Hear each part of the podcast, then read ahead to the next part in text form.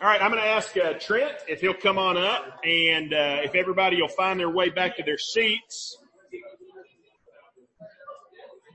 And Trent is going to read our scripture reading, which is found in Luke chapter 13, starting in verse 31 through chapter 14, verse 6.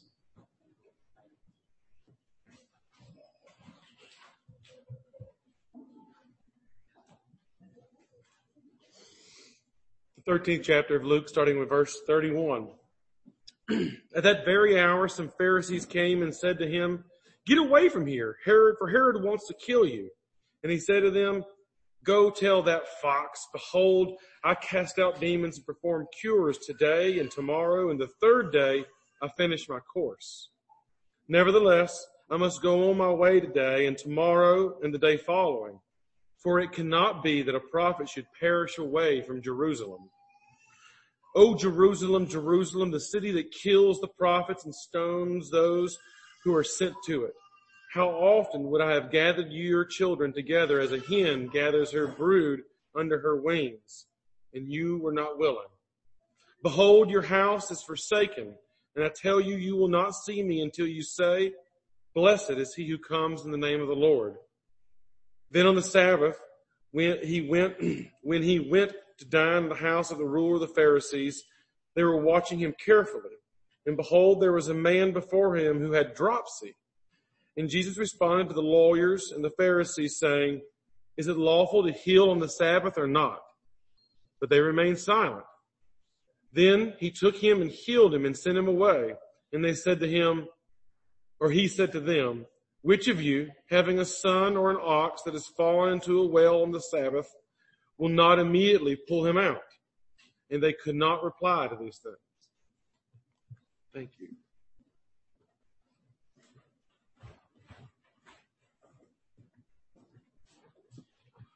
Okay, let's go to the Lord in prayer again.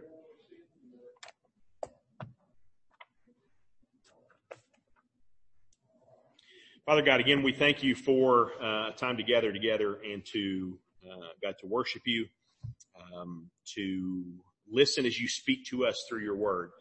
Uh, we ask that um, as as we open up your scriptures, God, that you would shine the light of the Holy Spirit on this text, that uh, He would speak, um, knowing our hearts perfectly, knowing your heart perfectly, Father, that uh, that He would speak to us and show us how we are to understand this passage and teach us um, how it should be applied um, so that we would live in faithfulness um, to Jesus Christ and the calling of the gospel on our lives.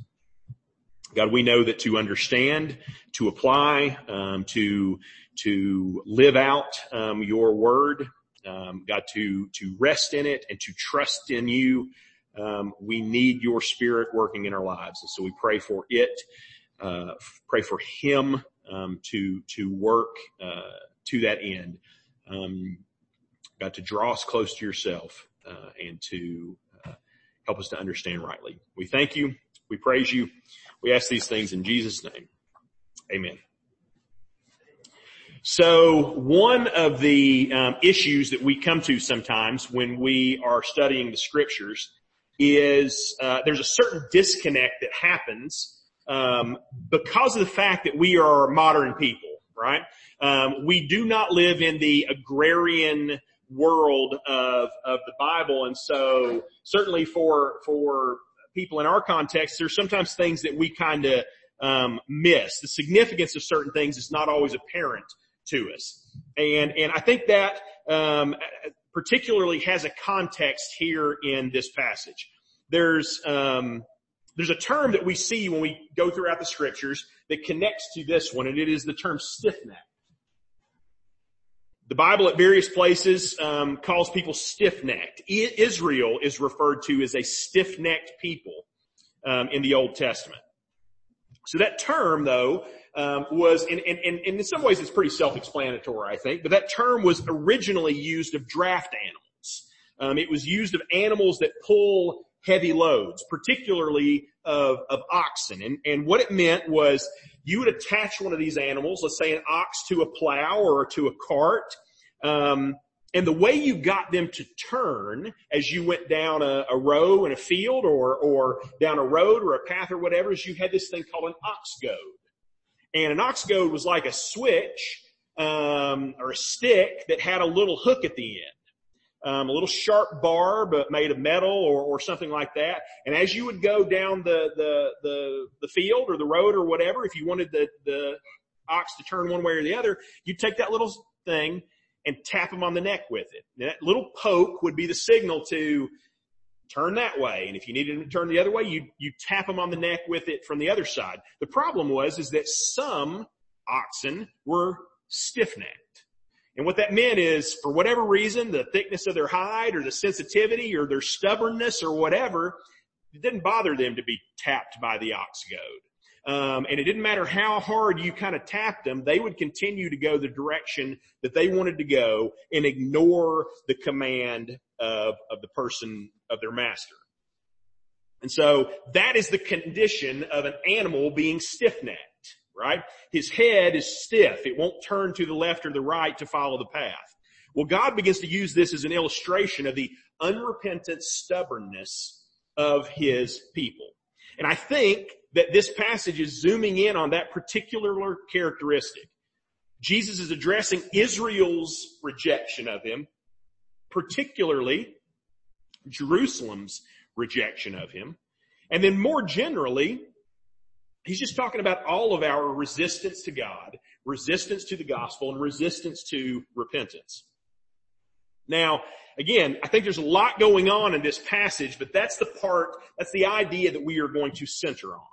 And not everything in this passage is part of that. And we could go into, uh, honestly, I could preach two or three different sermons out of this passage and zoom in on smaller pieces of text, but we're, we're going to focus in on, on that idea of, of, of that stubbornness and unrepentance. But let's look again at verse 31. So it says, at that very time, and this first section is one of those ones that I'm, I, I think it's focusing a little more on something else. And we'll make some comments about that, but not our main point. At the very time, some Pharisees approached him and said, Go away and leave this place because Herod wants to kill you. And he said to them, go and tell that fox, behold, I am casting out demons and performing healings today and tomorrow. And on the third day I reach my goal. Nevertheless, I must go on my journey today and tomorrow and the next day, for it cannot be that a prophet would perish outside of Jerusalem. So first off, th- these Pharisees, I think what's going on here is these are actually Pharisees who are friendly to Jesus, right? We, we might read this and think this is some sort of trap that the Pharisees are trying to mislead Jesus or alarm him in some way. I don't think that's the case. I think these are probably Pharisees who are actually worried about Jesus' welfare and they have heard somehow that for, that Herod is, is, is mad at Jesus and wants to kill them, uh, wants to kill him. Now, again, we're not going to focus much on this passage right here, but, but you see a lot of things in Jesus' response to this. For one, you see the sovereignty of God and Jesus' certainty that he is going to accomplish his mission regardless of the forces that are out there aligned against him. And we see those all through the, the gospels, right? We see that, that there are various people who are intent on stopping Jesus and shutting him up. Herod, the Pharisees, Rome, ultimately Satan is involved in all of those processes. There are people who want Jesus either quieted or killed, and yet none of them are capable of achieving that. Jesus has nothing to fear in any of these situations, and that is sort of his attitude in here, right? His, his, his, uh, um, the tone when he says, you tell that fox that I'm going to keep on preaching today and tomorrow, and I'm going to do what I came here to do. Jesus knows that he is in complete freedom to walk headlong into his destiny because there's nothing that the world can do to him until he is accomplished, until he accomplishes his mission. And so that ultimately their efforts are futile and Jesus' mission will be accomplished. That phrase there in the middle is, is sort of very enigmatic, right? When he says, on the third day I achieve my goal. On the third day I reach my goal. Now here's the deal. When you read this passage and you look at the time frame it's talking about in the Gospel of Luke and going forward, it's hard to know exactly what Jesus means by that in terms of particular events. Right? It doesn't, it, it's, it's certainly not, he's not talking about the crucifixion or the resurrection. It doesn't seem like he could even be talking about specifically making it to Jerusalem. It seems like the events that take place between now and that point in the scriptures are, are too many. But here's the deal. What I think is going on is at the very least, whereas the readers or the people in Jesus' time who heard him say that would not have seen any big significance to it, right? Theophilus, who Luke is writing to, we as people who are reading the scriptures 2,000 years later, we hear that significance.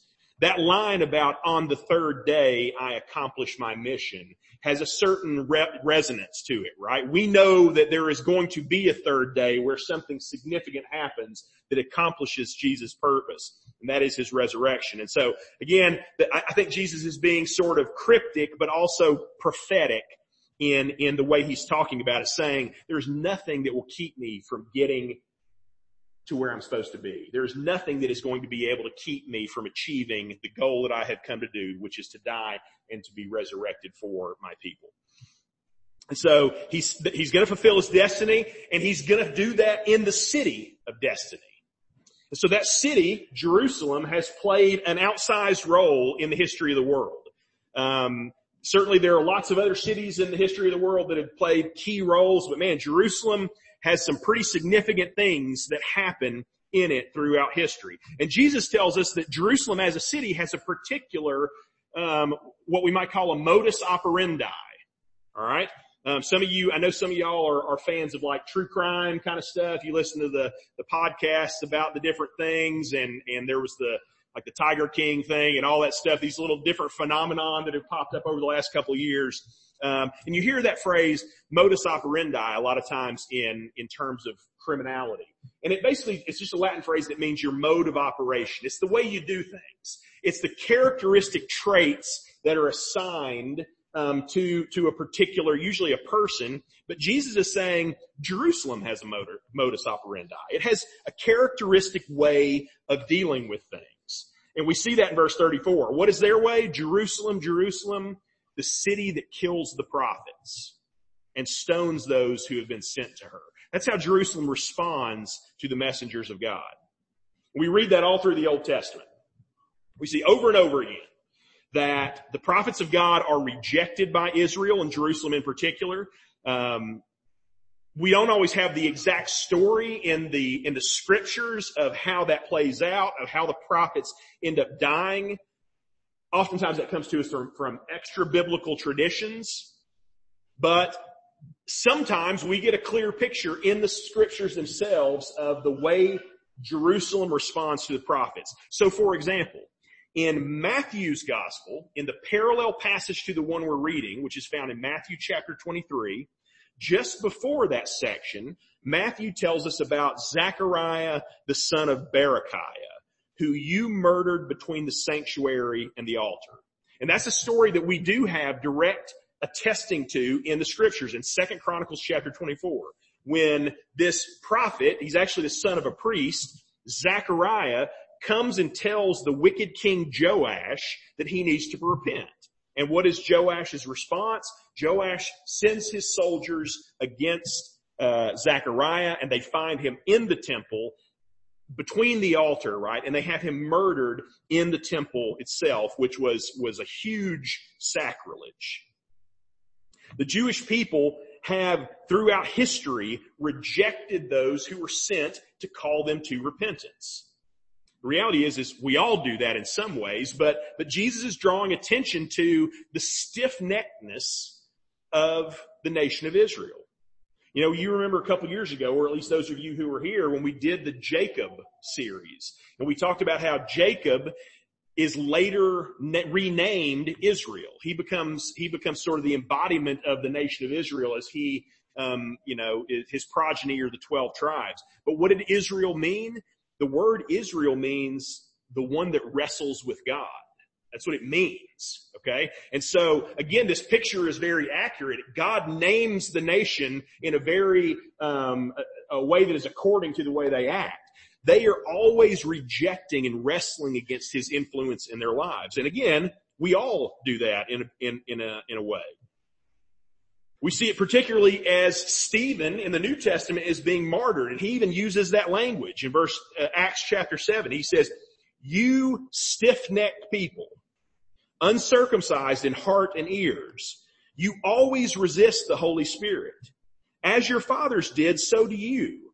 Which of the prophets did your fathers not persecute? And they killed those who announced beforehand the coming of the righteous one, whom you have now betrayed and murdered." You who received the law as delivered by angels, but did not keep it. Okay? And so again, Stephen is, is very blunt in his, in his uh, accusations against, um, the Jewish people and, and Jerusalem in particular. They are stiff-necked.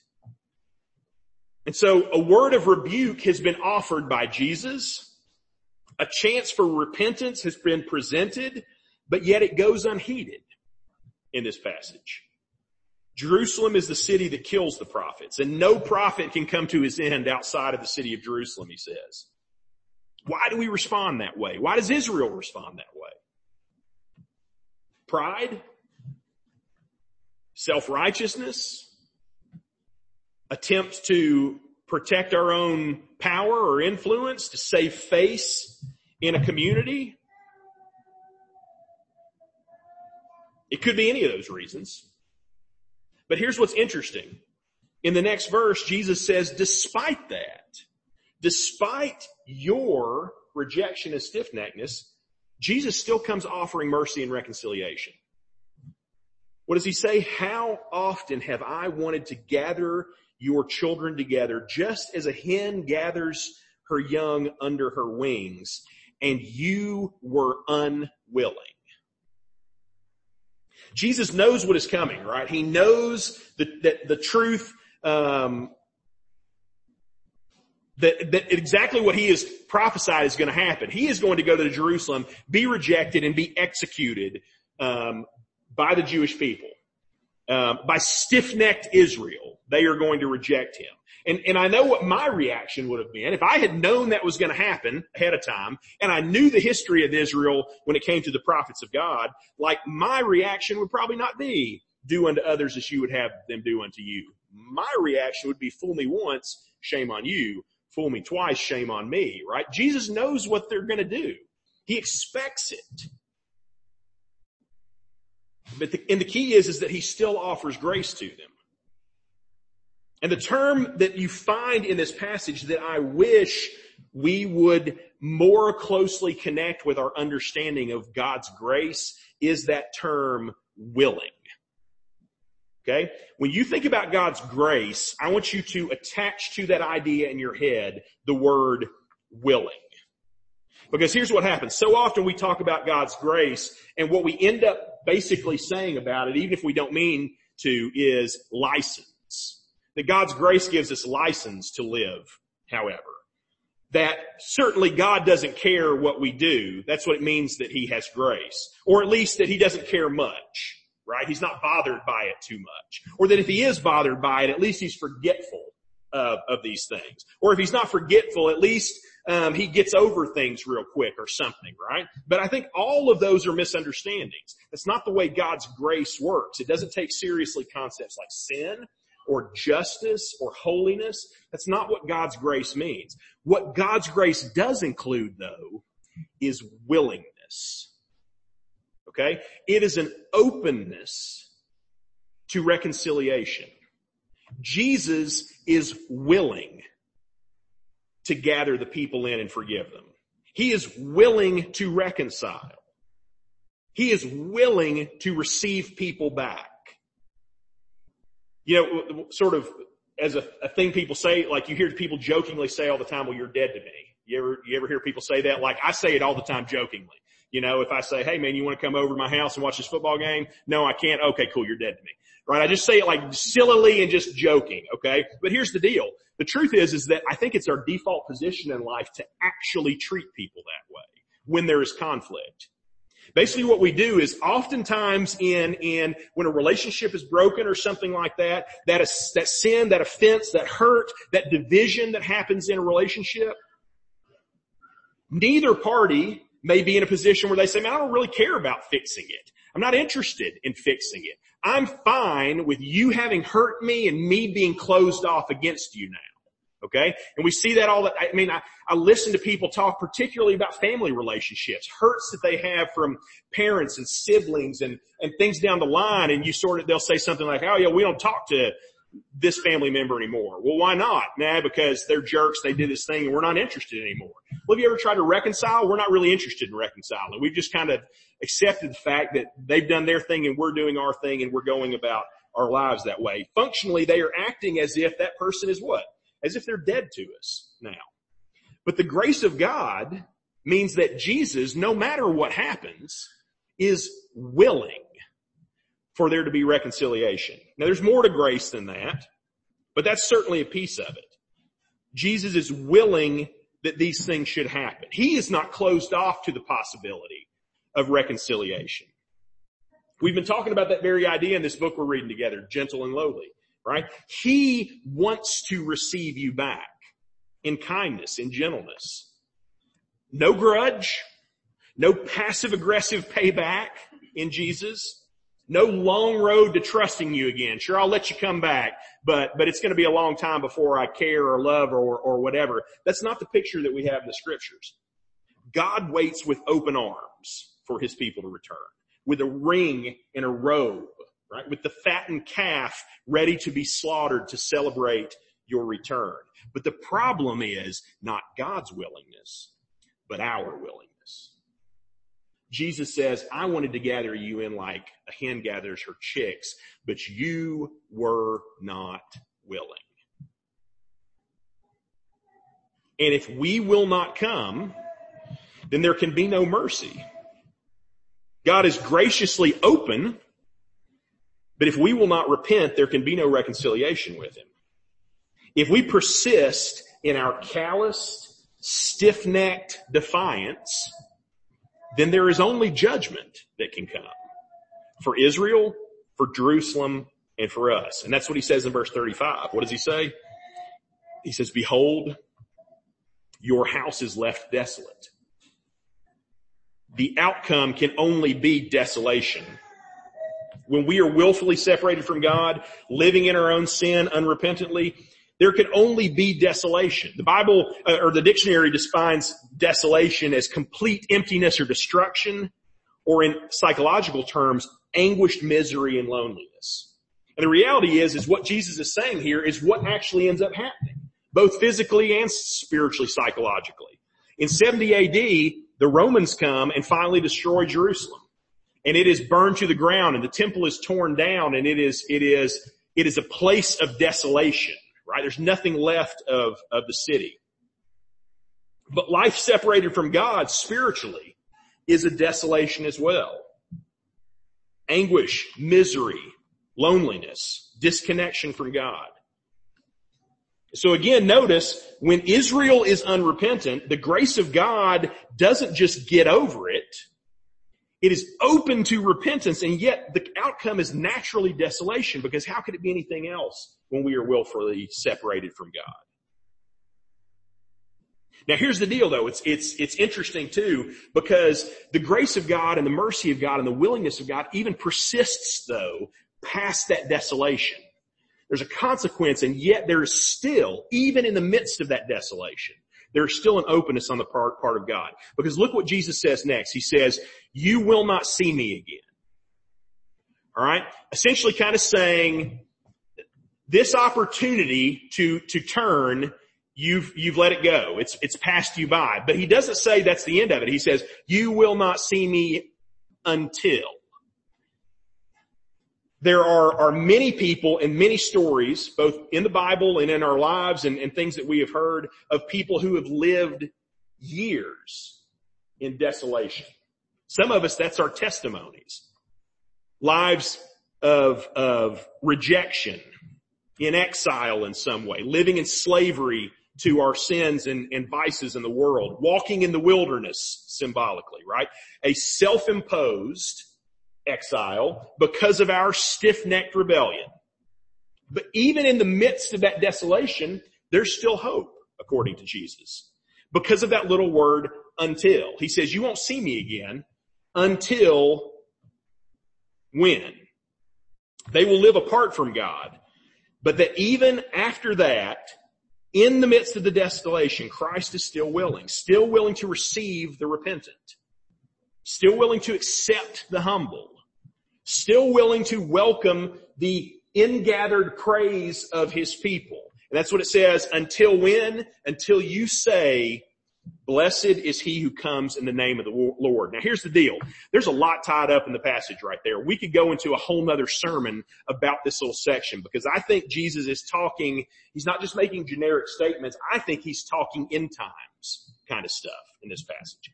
I think Jesus is describing the events that we can read about in Romans chapter 11. That there will be at some point in, in, in the history of the world that God will have a, He's not done with the Jewish people yet. And that there will be an ingathering of the Jewish people one day. Some people would say, well, that, that day when they say, blessed is he who comes in the name of the Lord is a, is a forced humility, right? The same way that Jesus says one day every knee will bow. But it's equally as possible is that this will be the day that they say it truthfully, right? Sincerely, in faith. Blessed is he who comes in the name of the Lord. Again, there will be this day, I think, when there will be an ingathering of the Jewish people.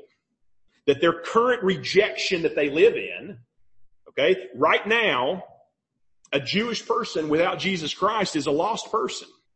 They aren't uniquely God's people and have some sort of caveat or exclusion from salvation through Christ. That's not the way it works anymore. But when we read Romans 11, what we get is this picture that says basically that Jesus has allowed the Jewish people to walk away to give an opportunity for the Gentiles to come into the church. And that in a strange way, the Gentiles' faith in coming into the church will be the thing that causes jealousy in the Jews to return back to God and to return or not to return, to come initially to Jesus Christ in the future. And so I think that's, there's stuff going on in this passage that is about that. But again, it's beyond the scope of what we're talking about here today. It's a whole nother thing that's a little nebulous. I think it's, I think he's pointing us in that direction, but, but there's different views on that. And so the question though is what are they going to choose? What is Israel going to choose? What is Jerusalem going to choose? Tender-hearted repentance and acceptance of Jesus Christ or hard-hearted, stiff-necked rebellion? Well, we find out in 14, 1 through 6.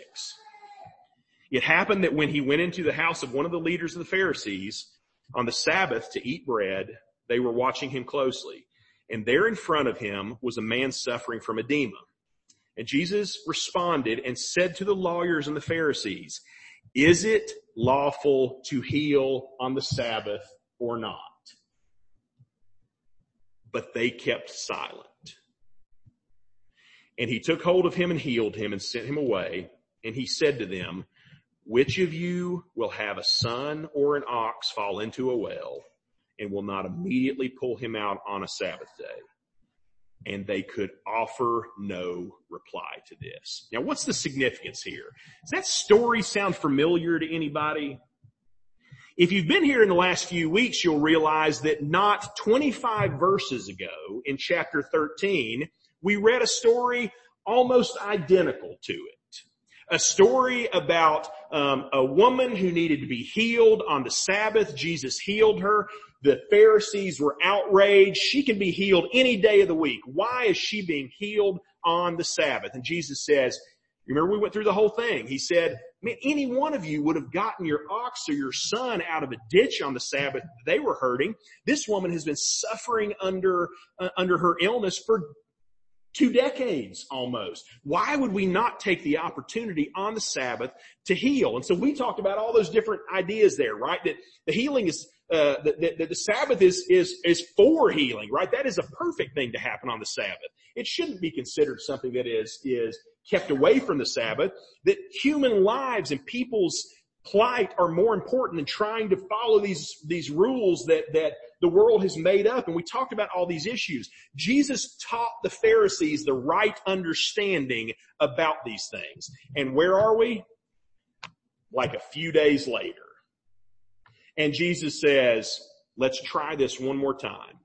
And he does the same kind of thing over again. And what is their answer? Their answer is not, well, Jesus, we know the right answer now because you taught us to about this just a few short days ago. We understand now that it is right that you would heal this person on the Sabbath, that this person has been suffering from this disease and, and the idea of the Sabbath itself is obvious that this person would be healed. What do they do? They go, we're not saying anything because we don't like this and we don't agree with it and we see what you're doing, Jesus. We see that you're putting us in this trap where you've already told us something and you expect us to just line up and follow what you've told us to do and we're not gonna. So, you know what? It, man, if they had had a rebuttal somehow, at least then we would have gone, okay, well maybe they're just not convinced of the teaching in some way, right? They have a real answer they want to discuss out or something like that. Um, maybe if, if, uh, if, if they had asked questions about it, they would say, Jesus, we know what you taught, but we're still trying to figure out the clarifications on how all this fits together. We want to be faithful to the law, but we also understand what you're saying. So whatever. If there had been some kind of discussion, maybe we would have something, but I think it's key that twice in the passage it says, but they said nothing.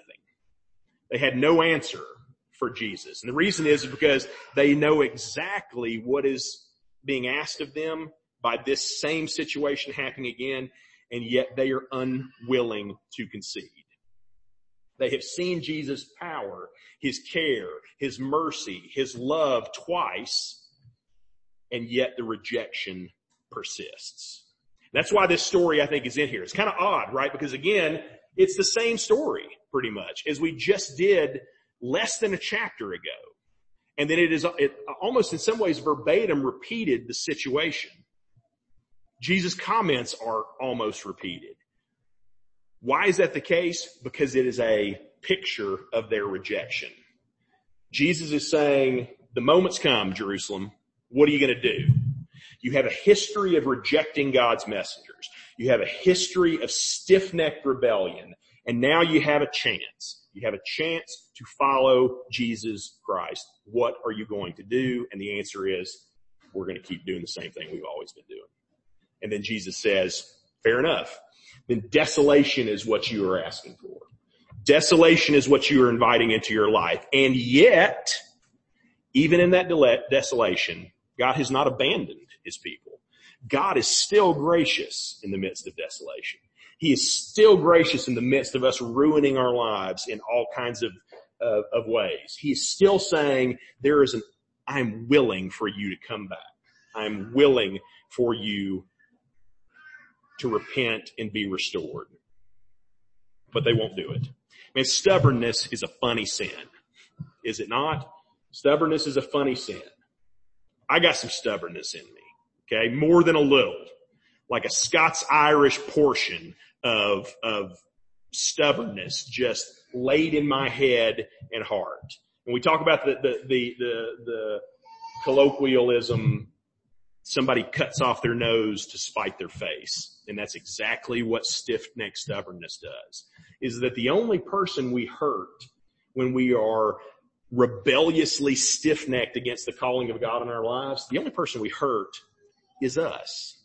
The only person we hurt is our own lives and what God has intended for us. And yet we still see God's grace in the midst of it. Okay. And so, so I'll close on that what I want us to do is, man, go to the Lord and, and consider these things in our hearts is because I think probably the case is, is this. We probably all have places in our life, sins in our life, probably relationships in our life in which we are stiff-necked. We are unwilling to reconcile. We are unwilling to forgive. We are unwilling to make the effort to do those things. Again, just because you're willing doesn't mean it'll fix everything. It's not how this whole process works because there's multiple people involved in these things. Okay. You can be willing and their unwillingness is still going to cause a problem. But, but we're not called to fix their lives. We're called to fix our own, our own hearts, right? We're called to deal with those things. And so what I would do is say, go before the Lord and, and ask God to speak to you in these things. Is it a sin in your life that you are being stiff necked about? Is it a, a, broken relationship that you are being stiff necked about? Is it some other area that you know what is right and yet you're just, your stubbornness is keeping you away from it? Go before the Lord and, and let's ask that He would speak to us along the lines of this passage. Let's go to the Lord in prayer.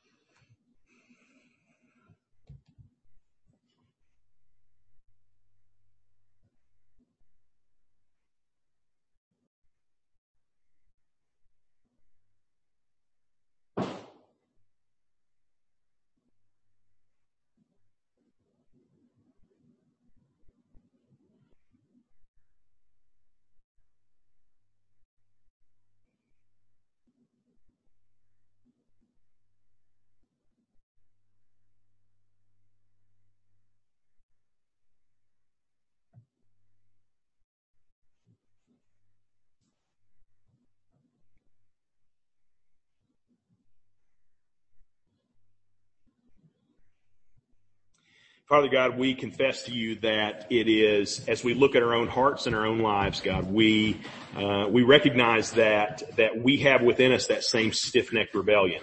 God, we could be called Israel, um, because God, we wrestle with you on any number of things. We sense, uh, your calling and the direction you have in our lives. Um, we, we feel, uh, God, the, the willingness of Jesus Christ to, to turn from our own ways and to turn to Him in faith and repentance. And yet, um, we are stubborn.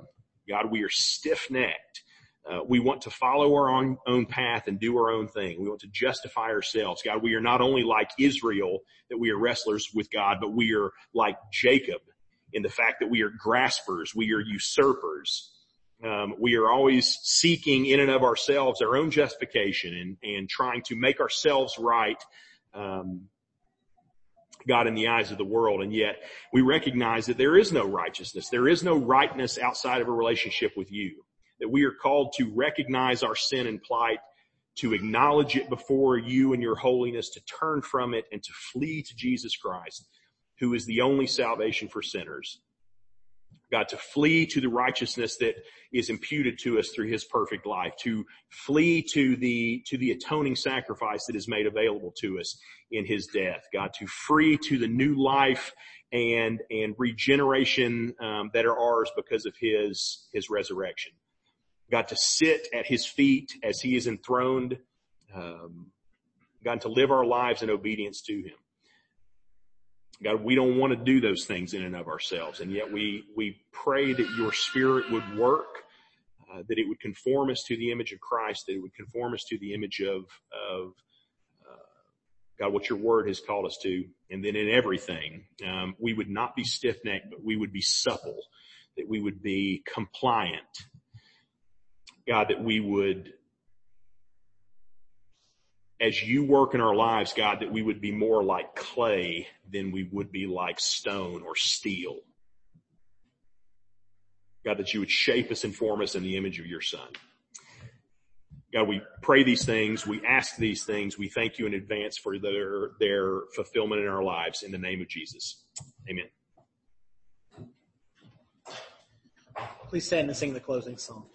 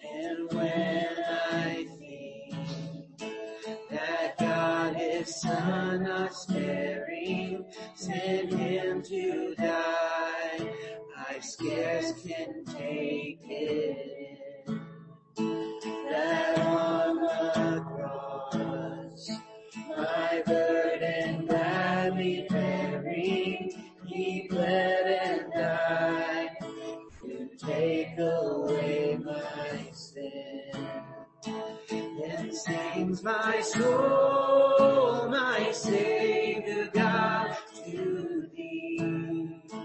How great thou art, how great thou art. Then sings my soul, my Savior God,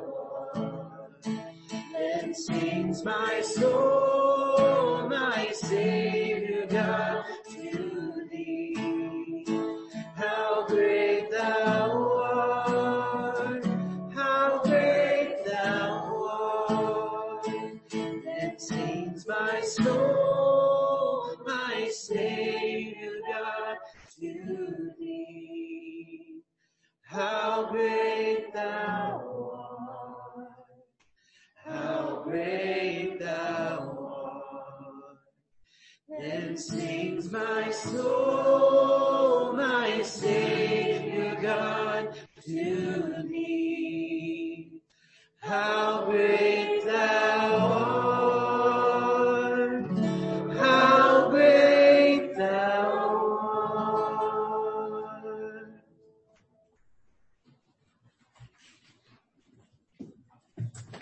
Amen.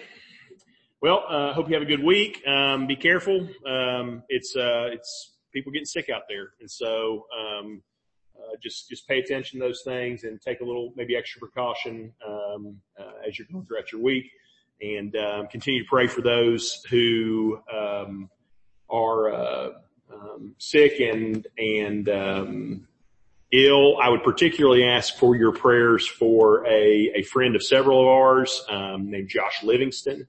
Josh is his father is a member of uh, Mother Church. Um, he is a dear um, brother in the faith. He has worked with students uh, and children at at uh, Mother Church for years. He was there when I was a little kid. He was taking us on camping trips and and working with the the Royal Ambassadors um, group at, at the church. Um, his son Josh, who is roughly my age, is in the hospital right now with COVID. Uh, he's on a vent, um, and so pr- pretty serious case. Um, and so uh, just be in prayer for Josh, if you would. Um, uh, sweet family and and somebody very close to both both our church. Um, Josh serves in children's ministry at First Baptist Alcoa. Um, he is the children's director at First Baptist Alcoa, and so um, just that you would be particularly in prayer for him. Um, hear benediction as you go. May the Lord bless you and keep you. Make his face shine upon you and be gracious to you. Turn his face towards you and give you peace. We'll see you next week.